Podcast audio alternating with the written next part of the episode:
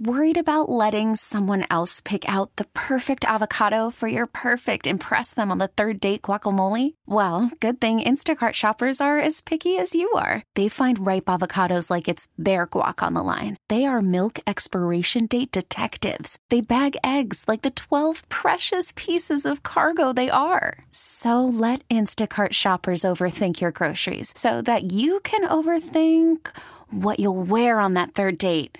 Download the Instacart app to get free delivery on your first three orders while supplies last. Minimum $10 per order, additional term supply. Baseball is back, and so is MLB.tv. Watch every out of market regular season game on your favorite streaming devices, anywhere, anytime, all season long. Follow the action live or on demand. Track four games at once with multi view mode and catch up with in game highlights. Plus, original programs, minor league broadcasts, and local pre and post game shows. Go to MLB.tv to start your free trial today. Blackout and other restrictions apply. Major League Baseball trademarks used with permission. Anderson hits it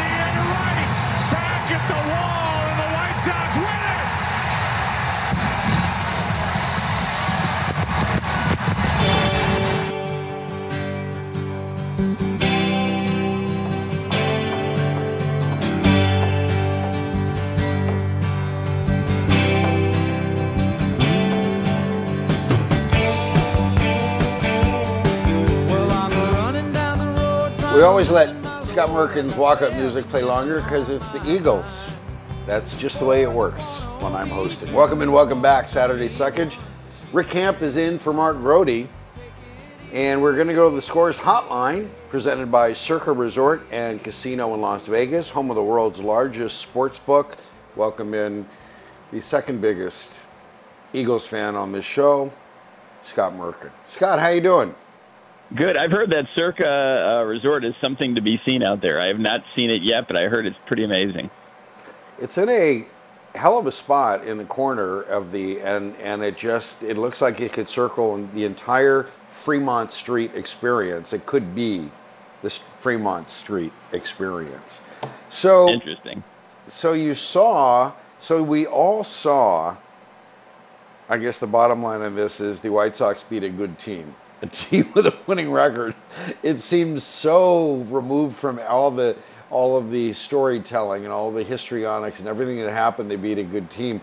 So make of make of the Field of Dreams game what you will and its impact going forward. Well, I mean, I think it was just a really great baseball experience. You know, I mean, it was hotter than you could imagine. I mean, I'm I'm not a big fan of heat and don't do well in the heat, but there were people who I've worked with who I've never seen like be hot even in Kansas City on a Thursday afternoon, and they were sweating like crazy. It was that kind of day, and I learned something new. There's something called corn sweats. I've never heard of that before, but I guess the corn does affect the heat. So kudos to the players for playing through the heat, although it got cooler as it went on. But just a really cool experience overall, and just there there seemed to be it seemed to come off really well. It seemed that there didn't seem to be any kind of hassles. I mean, you know, parking took a little to get into when I got I got there about 1:30, and it took a little bit to get in, but that was kind of expected. You know, with so many people and kind of like one road in and out of the Field of Dreams ballpark.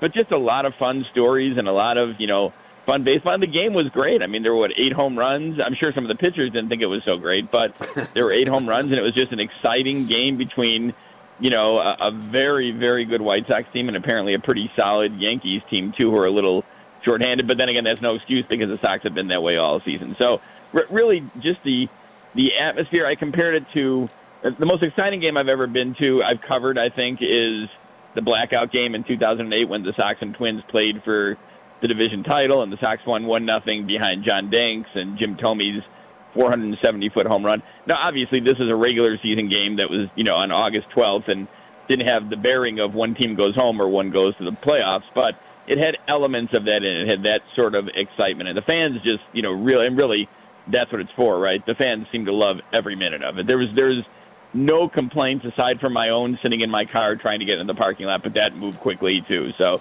it was it was a really great baseball day. Merc, in theory, if you had gone to the game as a fan, hypothetically, would there be any circumstance where you would have left in the sixth inning and have you texted Chris Rongey to give him crap about it? so Rongey left in the sixth inning. Yeah, he had his, he claimed, uh, and mind you, this is true that he was uh, hosting a show on Friday afternoon and did not want to deal with all the traffic on the way out that you mentioned of how bad it was on the way in. So he left in the sixth when it was seven four. Come on, I mean you got you got to stay till the end, Chris Rongey. I mean, like I will say that. Uh, you know, it, it's usually most of the time, you know, beat writers, writers in general, are there about an hour after the last pitch. So by the time we left, there it was myself and uh, Vinnie Duber does a great job for NBC Sports, and uh, a guy from the AP in Minnesota. I think Dave Campbell's his last name.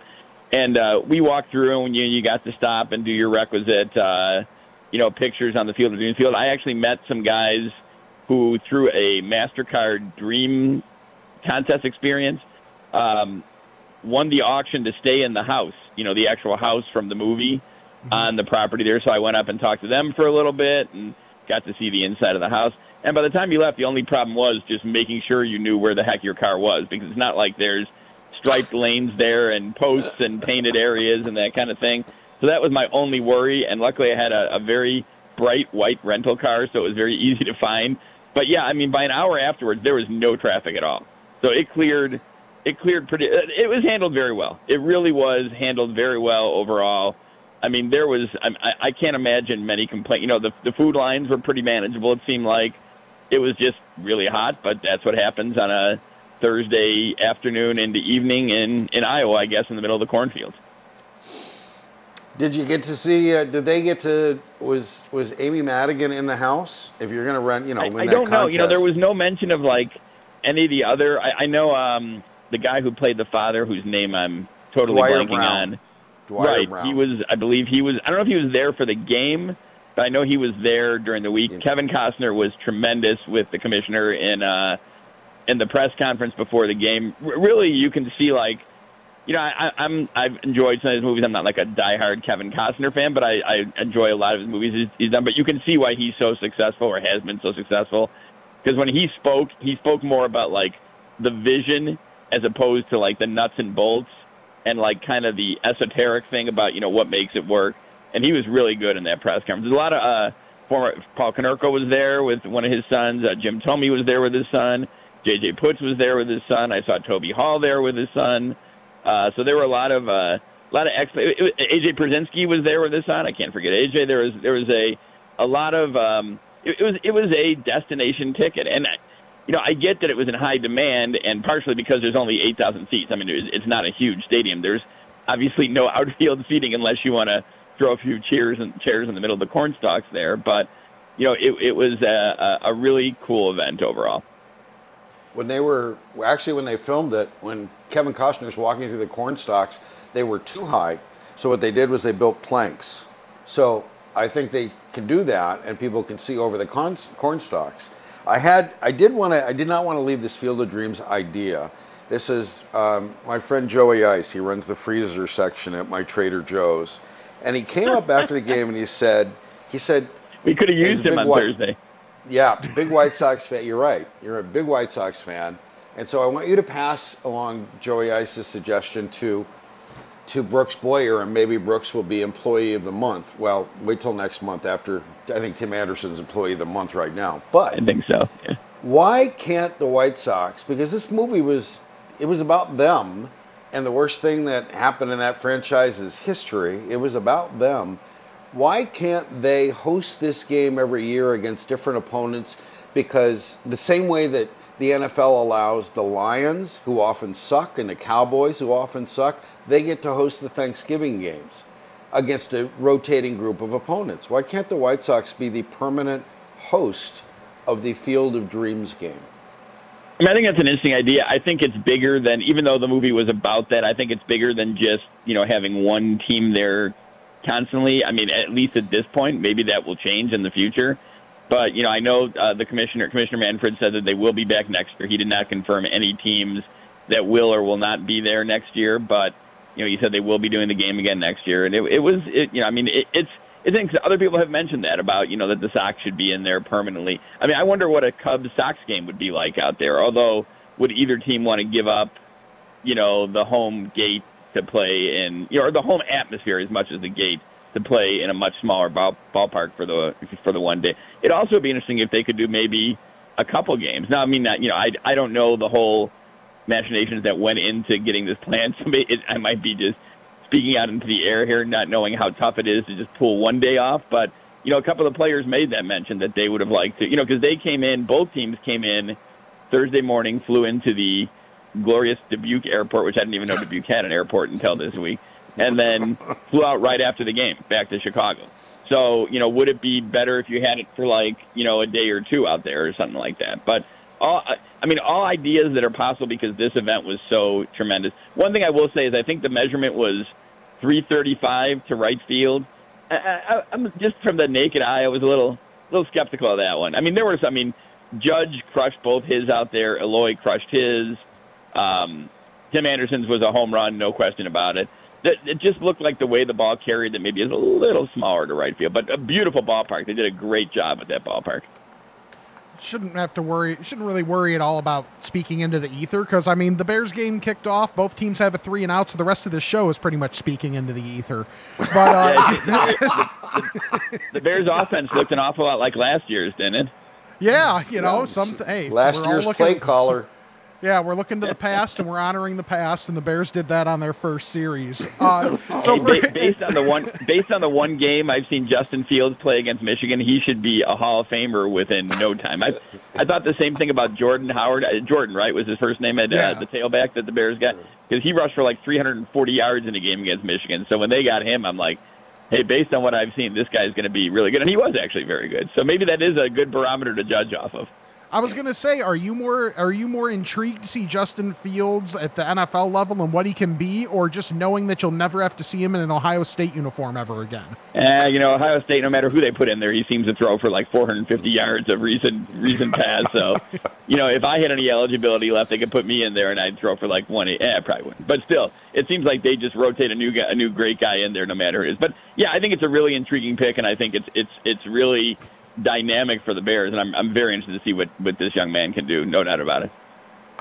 So the the acquisition of Cesar Hernandez is maybe the most underrated, uh, under talked about thing with the White Sox because there's Tim Anderson, there's Jose Abreu, there's Vaughn doing Vaughn things, and and everybody they ever put in there is doing exactly that, and now the trades are working out that way. But Cesar Hernandez is just going, it, it has been a revelation compared to what the White Sox were dealing with at second base. I don't know if it, it, you think it's been underplayed or understated, but what do you think of that? And looking forward, how different does this White Sox lineup look? This White Sox White Sox team look defensively as well with him? Well, I think it it speaks to the overall plan that has gone back years by you know Rick Hahn and Kenny Williams and the whole front office, and that you know they were trading away the guy who was. I mean, I think they knew you know who was going to be needed or who might be needed for um, you know to acquire Craig Kimbrel from the Cubs. Aside from the fact that Nick Madrigal was out for the rest of the year either way, and you know while Leury Garcia and Danny Mendick filled the role at second base and the Sox still maintained a very large lead in the AL Central. They wanted uh, an, uh, I don't want to say upgrade, but a different sort of player to go in there, you know, as they push towards the postseason with a desire to win the championship in 2021. But they were giving up a guy in Madrigal who was, at this point, in as their second baseman of the present and the future, despite the hamstring injury. So, you know, they got the guy they wanted, the guy that Rick Hahn talked about. Him and Kenny had a talk about if we get one guy at this trade deadline and no one else, who would it be? And they both agreed it was Kimbrel. If they were limited to one guy, they added Ryan Tepera, who's another you know great, but really gives you a solid five spot. You know, just in late inning leverage. You know, with Bummer, Kopech, Tepera, Kimbrel, and um, Liam Hendriks, of course. You know, in, in the back end of that bullpen.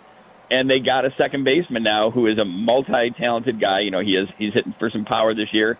Just a one of the scouts described to me in Kansas City when they got him, who had seen him a little bit, that's just a solid ball player overall. And you have him for next year too with an option, so it's not like it's a one and done thing.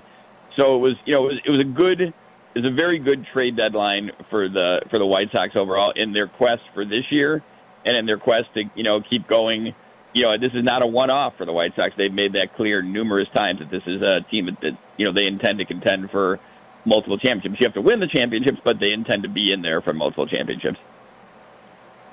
Merg, I know there's still like six weeks left of the regular season, but it's hard to not look towards the playoffs. And right, assuming everyone's healthy and playing relatively close to the form they are that we've seen for most of this year, what would you expect to be the rotation for the playoffs right now? Because it sure seems like it'd be Lynn and Rodon one two with a bullet, but that third spot would be interesting to me. What who do you think at this moment should get that nod? I think Giolito's got to be in there. I mean, I think Giolito's been very good overall this year. I think he's had you know maybe a couple you know off steps. I mean, I, I you can't subtract. This is not like you know. uh grading on a curve where you take the top and the lowest and throw it out or whatever. You know, he had the one really bad game in Boston, obviously, which you know it kind of raises your ERA. But he's been excellent, and he's a a, a proven, you know, he, he's a big game pitcher. I, I think he really likes that sort of sort of situation as we saw when he threw what a perfect game for six innings in Game One of the playoffs last year against Oakland. So I think those are the front three. I think Dallas Keuchel provides you with a guy who's got experience in the playoffs, and I think Cease has been you know, outstanding. I think Cease has taken a major step forward this year, so you have a lot of options there.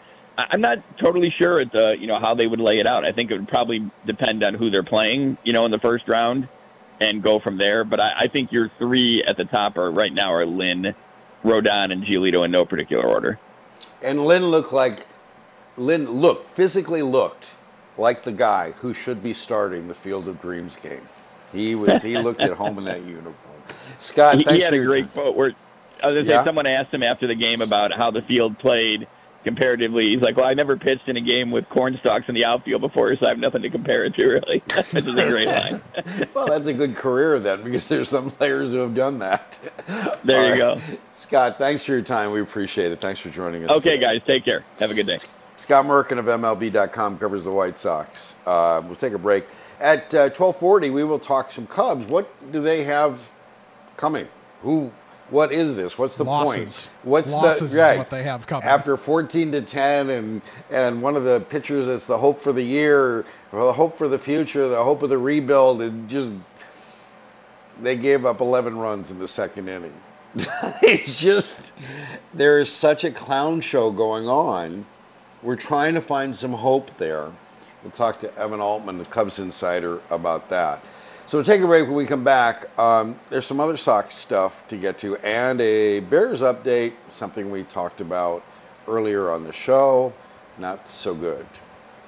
Here's Rick Camp, the I'm Fat podcast, and boy, will we get to that I'm Fat podcast in the next hour.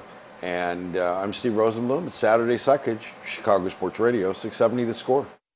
Worried about letting someone else pick out the perfect avocado for your perfect impress them on the third date guacamole? Well, good thing Instacart shoppers are as picky as you are. They find ripe avocados like it's their guac on the line. They are milk expiration date detectives. They bag eggs like the 12 precious pieces of cargo they are. So let Instacart shoppers overthink your groceries so that you can overthink what you'll wear on that third date.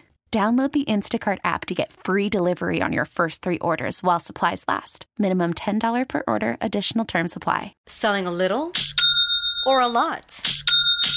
Shopify helps you do your thing, however you cha-ching. Shopify is the global commerce platform that helps you sell at every stage of your business. From the launch your online shop stage, to the first real life store stage, all the way to the did we just hit a million orders stage. Shopify is here to help you grow. Whether you're selling scented soap or offering outdoor outfits, Shopify helps you sell everywhere. From their all in one e commerce platform to their in person POS system, wherever and whatever you're selling, Shopify's got you covered. Shopify helps you turn browsers into buyers with the internet's best converting checkout. 15% better on average compared to other leading commerce platforms. And sell more with less effort thanks to Shopify Magic, your AI powered all star. Shopify powers 10% of all e commerce in the US. And Shopify is the global force behind Allbirds, Rothy's, and Brooklinen, and millions of other entrepreneurs of every size across 175 countries. Plus, Shopify's award winning 24 7 help is there to support your success every step of the way. Because businesses that grow grow with Shopify. Sign up for a $1 per month trial period at Shopify.com slash Odyssey Podcast, all lowercase. Go to Shopify.com slash Odyssey Podcast now to grow your business, no matter what stage you're in. Shopify.com slash Odyssey Podcast.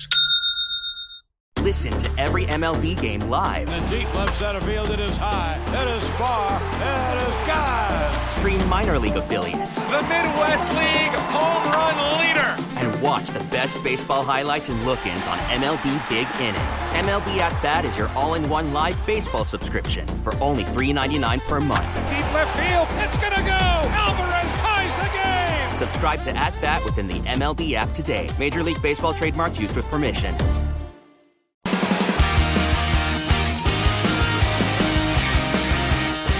The my friend. Welcome in, welcome back. Steve Rosenbloom and Rick Camp of the I'm Fat podcast in for Mark Grote today on Saturday Suckage. We suck so you don't have to. And speaking of sucking, remember we talked earlier at length, I certainly went on at length about the value of David Montgomery establishing himself behind a questionable offensive line, giving the quarterbacks more time, carving out a, a demanding the teams respect the play action, demanding the teams respect the run. So, Yeah, I remember that all the way an hour ago, Rick? Maybe yeah, even was, less that, than that That was a good conversation. It was fun. Yeah, well, first series, David Montgomery limped off the field. That's not fun. no.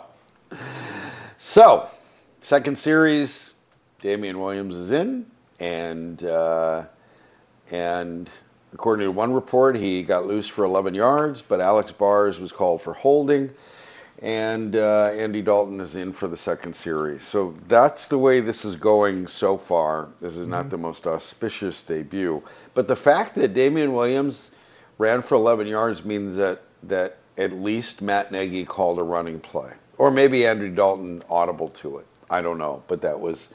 This is The When you balance, look at this, the balance I- has been three to three so far, if I might add. Three Yeah, running one plays, three we series sure that play, yeah, one series got three plays, and so did the other. One. Yes, yes, yes. but I was saying the balance of run to pass has been exactly three to three. So there's Okay, the, there's your that's what- balance. It's just not going forward. But that's with Dalton. I, I- wouldn't you? Don't you need to see that balance with Justin Fields out there when he gets there? Yeah, I That's would the think real. that's the real. That's where you're keeping track. What's the balance going to be there? Now, now you know. you left out the most important detail of Damien Williams coming in for the second series. Little jarring, but I still think it looks good of a running back with a single digit number. Damien Williams wearing eight for the Bears. Like, I'm not saying I don't like it by any stretch, but uh, it's just going to take a minute to get used to uh, the, the number restrictions being loosened a bit and seeing guys that are not guys that are inevitably going to get cut wearing single digit numbers. It's sort of uh, college-like because they've got the weirdest numbers for the weirdest positions, and he's yeah okay. I I I guess I'm I we got trained. The NFL wanted us to get trained, and then they changed things. That's what they do to us. So we were talking with Scott Merkin earlier, and uh, and we were talking about the the, the White Sox and the the feeling that that it was such a because they beat a a good team, they beat a winning team. The way they did it, so dramatic. This has the has a propulsive effect, and and Steve Stone had tweeted out, "It's nice to see more national attention paid to our Sox. This year's team is good and very exciting. The one thing I've noticed as I walk around town is the increased amount of socks, caps, and jerseys. Our city is being infected with Sox fever. Plenty of room on the Sox bandwagon. And I got a kick out of the out of my friend Joey Ice who uh, sent me this picture from Walmart. I just think it's so it's so Chicago. On one rack at Walmart, there is Sox gear at a price of fifteen forty eight. Next to it is a rack of Cubs gear with a sign that reads clearance at a price of ten bucks. it said, this was Walmart yesterday. Clearance, but but the thing that it was clearance. Like The Cubs are. This is not like a Trubisky jersey. The Cubs Right. aren't leaving town. The, the, Yeah, that, that, that laundry will serve next year's racks as well, won't it? Well, the thing is, if there's one organization that can appreciate everybody having a tight budget right now, it is the Cubs. so they want to make sure that people are able to get their merchandise at an affordable price. yeah. So you know what? Good on you, Cubs. Trade everybody, you know, make up for those biblical losses sooner rather than later, and ma- let everybody be able to get your merch just a little bit cheaper. You know, some people will probably get, uh, you know, get a jersey of either Baez, Bryant, or Rizzo, and just hope that one of the next great Cub players in like four or five years ends up also wearing that number, so then they can duct tape over the name. Yes, right. That's how you do it. And just put your own name. That's just, it's a remarkable thing that watching this, it, the, the numbers are staggering. And Paul Sullivan had written about it. Everybody was coming up with all of their numbers. So I'm combining, combining this. They lost 14 to 10 to the Marlins. It was their ninth straight defeat, their 15th in 17 games. They're 32nd in 42 games. And one of their hopes for the future, Adbert Alzolay exited with an injury. Ticket prices did not appear to be cut for his minor league roster in a major league stadium. Everybody's cubbing together. And the numbers just get worse because they've dropped, when you look at it this way, they've dropped 19 games in the standings in 50 days to the Brewers. But doesn't it feel like they've dropped 19 straight games to the Brewers? Isn't Yes. that what this feels A like? thousand percent. But hey, at least Cubs fans have been trained to go through this before. Whether it's short or long term, they've been trained. You know what? Just gonna have to lose for a while. And you know what they're gonna do? Lose. A lot. Yes, they are, but they don't. A But, lot. but they don't want to say that, or they can't say that because it's not just we're going to sell fewer tickets. There's so much more at stake. It seems because there's the marquee network. What is your mm-hmm. reason? The Cubs need to give people a reason to subscribe to Marquee. What is it right now? Make the make the case for them. There there must be a case out there. We'll talk to Evan Altman about it, but Rick, make the case for him. What is it? uh Cubbies. Like that's pretty much it's pretty much just I'm a Cubs fan. I've always been a Cubs fan and I watch Cubs games, so that's it. I think that's pretty much what you're looking at right now because when you really look close at it, how many of the guys left are would feasibly be I'm not even saying impact players, but let's just say in terms of position players, possible starters on the next I'm not even saying great Cubs team, but the next really solid Cubs team. Like are are you looking at okay, Willson Contreras possibly if he wants to resign.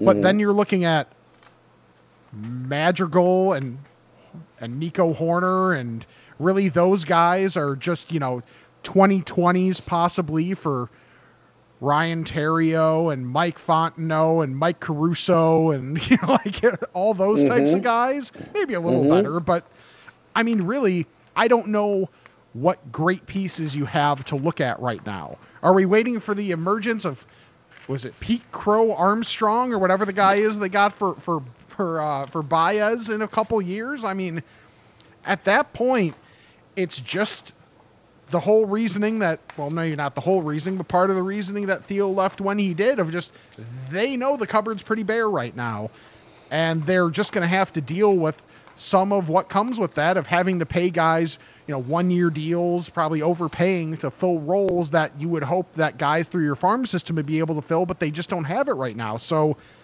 I mean, unless you really are a fan of, of any of those guys or you're someone that pays close attention to the minor leagues, I don't know what the reasoning is to watch this this team for the rest of this season. And the fact that it's less than two months would probably be fine. Subscriptions are meant to be spiked in the off season. Mm-hmm. So whatever bib- biblical losses there have been, you've certainly traded away a bunch of salary, and you you brought in a bunch of cheap pieces that you have to show you can develop, but there's a chance to sign. There's a chance to sign to make star sign stars, make headlines, give people a reason to watch. I mean, could you imagine? Well, maybe the Cubs will sign Justin Fields. That'd be good. That would that would sell, right? Wouldn't That'd be a I good mean, angle. Justin Fields, every every piece of Justin Fields gear, according to Paul Sullivan early this morning on the of the Tribune, every piece of gear sold out of the team gear trailer Mm-hmm. and in the entire stadium. So he'd probably sell baseball subscriptions. Oh, uh, one one note from the Bears game that I that I just flashed on my screen. Um, probably notable that Adam Shaheen's wearing a mask. It's attached to his helmet, but he's wearing a mask. Another guy Ryan Pace traded up for who can't play. That's Yes. just terrific. All right, uh, he's Rick Camp. I'm Steve Rosenbloom. Rick's in for Mark Grote. And we are going to talk Cubs. Well, we, we raised questions like why do you watch? What's the point? What's coming? What's happening? Where is the hope? Because remember, Red, hope is a good thing, maybe the best of things, and good things never die when all Andy Dufresne on you. But that's what the Cubs have. What what the Cubs have. They're selling sunshine and hope and halter tops, I guess. We'll talk with Evan Altman of Cubs Insider next. We are Saturday Suckage, Chicago Sports Radio, 670 The Score. The 0 2. Bender to Chirinos. Swung on and missed, strike three. And the Marlins hold on and win the ball game, beating the Cubs 14 to 10.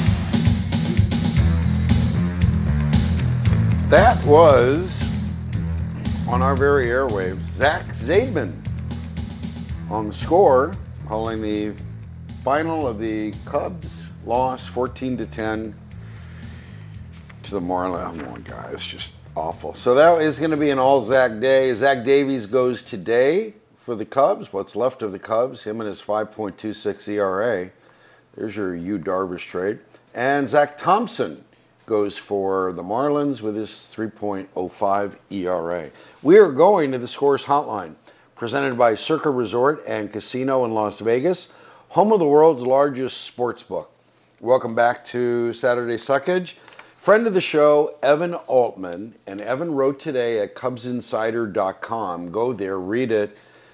Five yeah, not entirely serious reasons to keep watching Cubs games this season. We were talking about that before the break, Evan. So share with the class some of the reasons, not entirely serious, but serious ones, about having a marquee subscription, caring about the Cubs following them. Why? Answer the question why, Evan. Oh well, geez. Um, you know, I think it's. Uh, well, I'm actually watching the Bears right now, so I don't even know. Uh, I'm, I'm kind of shifted all the way uh, across to the uh, other sport on another side of town. But um, it's Justin Fields Day. Come on, no. But uh, if we if we do shift that, right, the Cubs are going to be on later.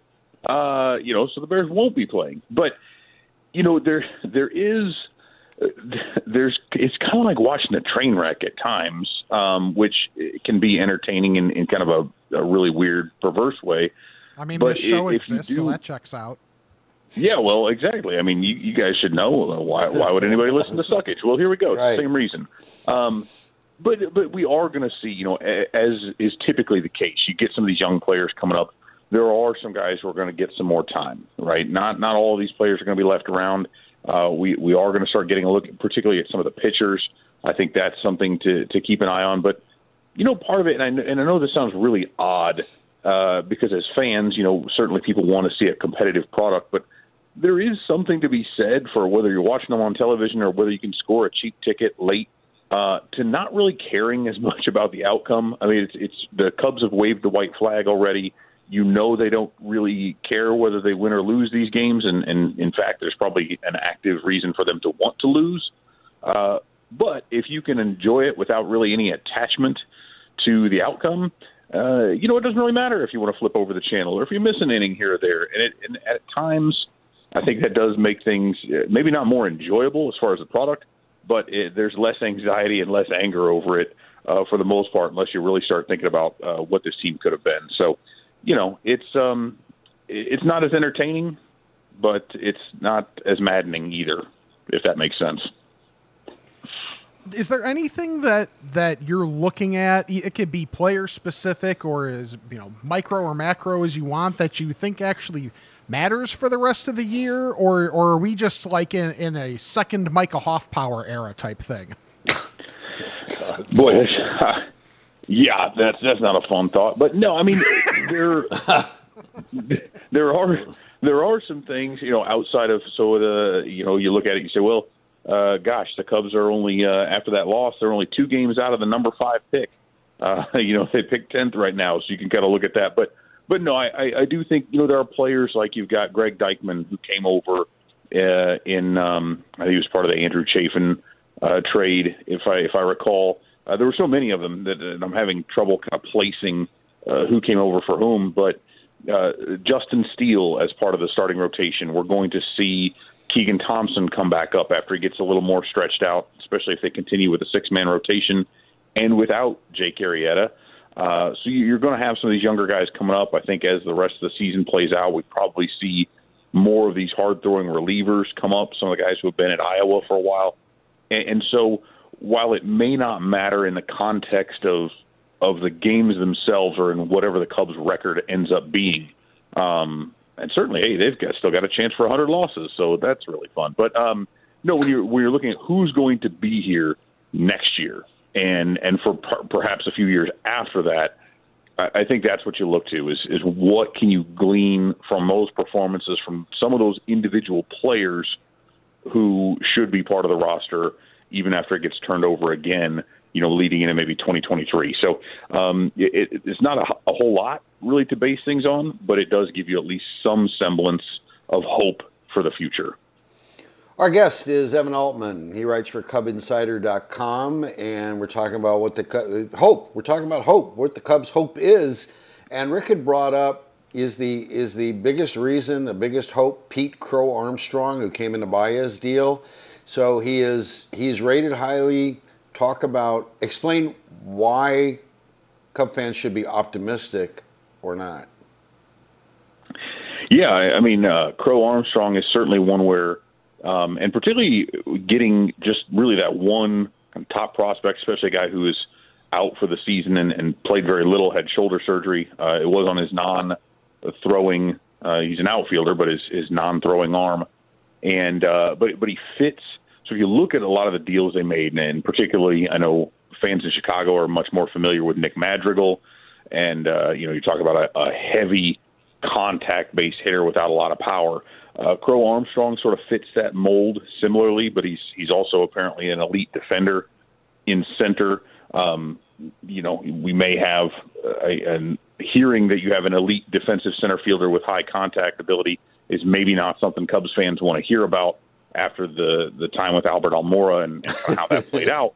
Yeah. Uh, but um, but this is a guy who was really highly uh, thought of in that Mets system and, and sort of fits again where the Cubs are, are looking to go. Now they're going to have to add some people around that, but you can't go completely off away from power.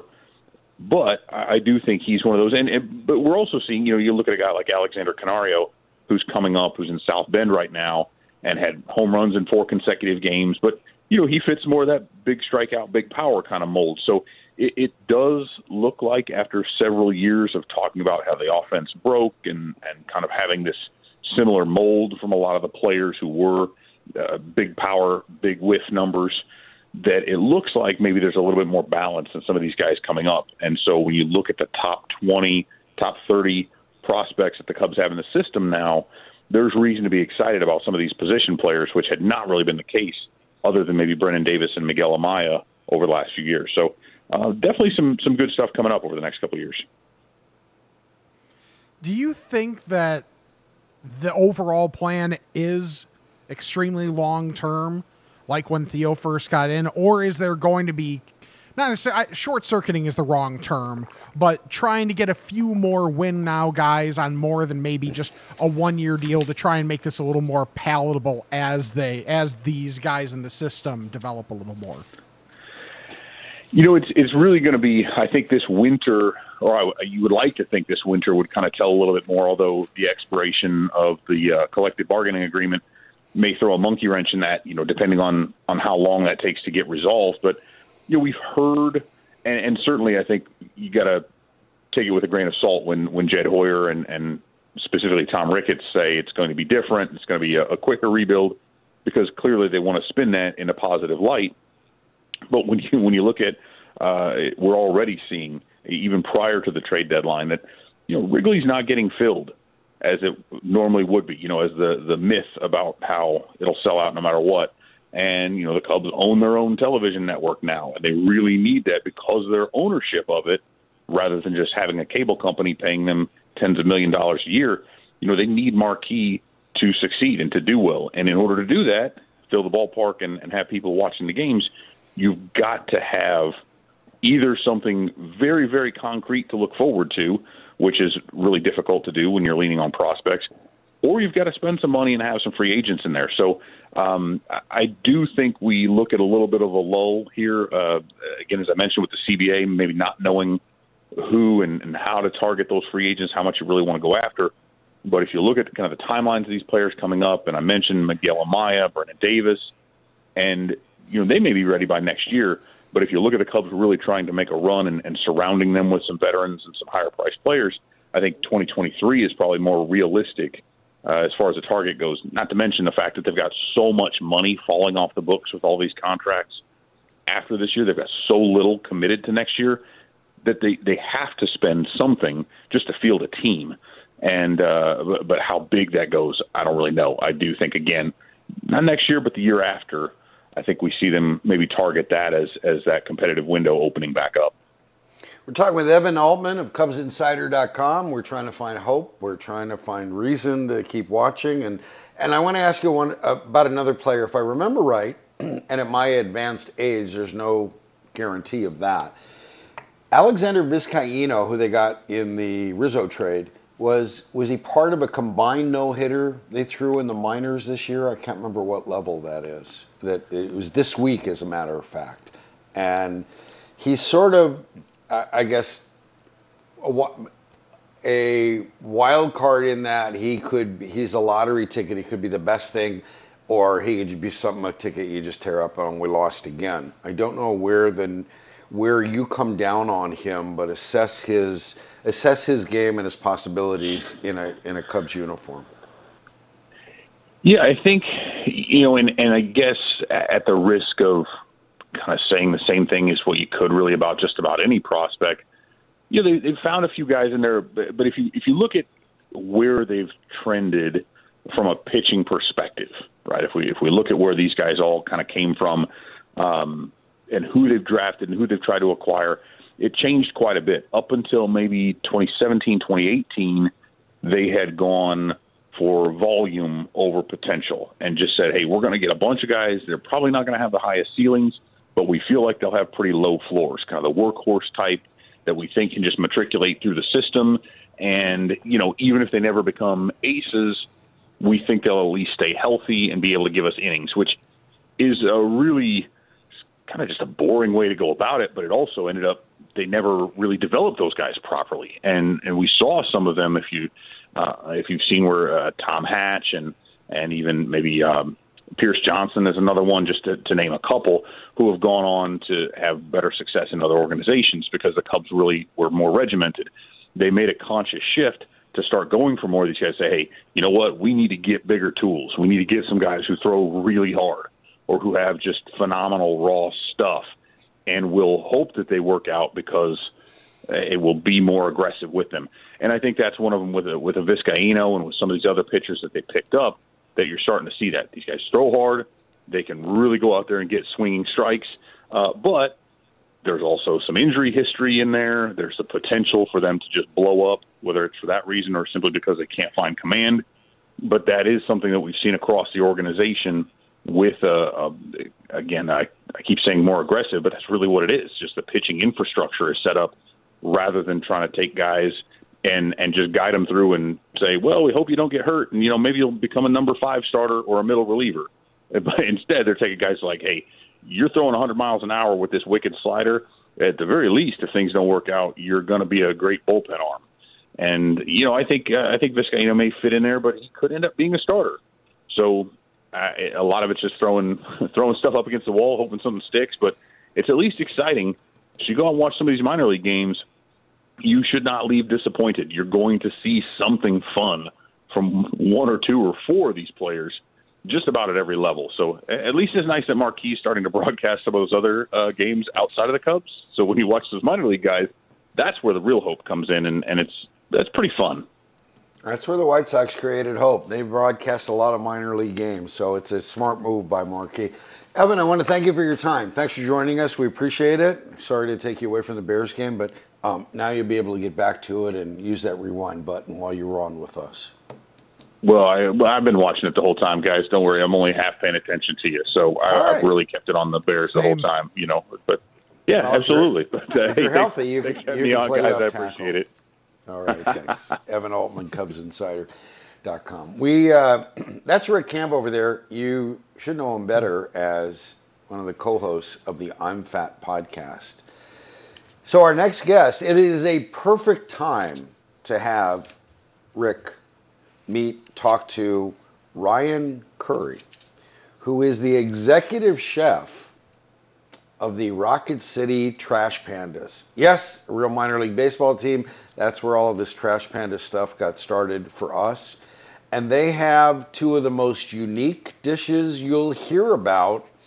And naturally, one of the things for Trash Pandas at, at serving at Trash Pandas game is called the dumpster wrap. We'll discuss all that next. Chicago Sports Radio, 670 the score. We get it. Attention spans just aren't what they used to be heads in social media and eyes on Netflix. But what do people do with their ears? Well, for one, they're listening to audio. Americans spend 4.4 hours with audio every day. Oh, and you want the proof? Well, you just sat through this ad that's now approaching 30 seconds. What could you say to a potential customer in 30 seconds? Let Audacy put together a media plan tailor made for your unique marketing needs. Advertise with Audacy. Visit ads.audacy.com.